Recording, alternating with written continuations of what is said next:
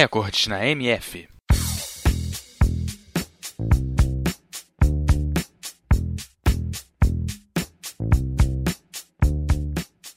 O Guinness Book, o livro dos recordes, é publicado todos os anos com uma coleção de recordes de todos os tipos, com situações reconhecidas internacionalmente, em termos de natureza ou façanhas humanas.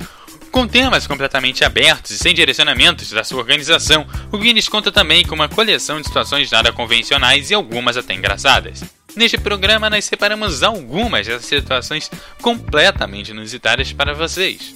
Como vimos no programa passado, modificações no corpo em exagero podem chamar a atenção.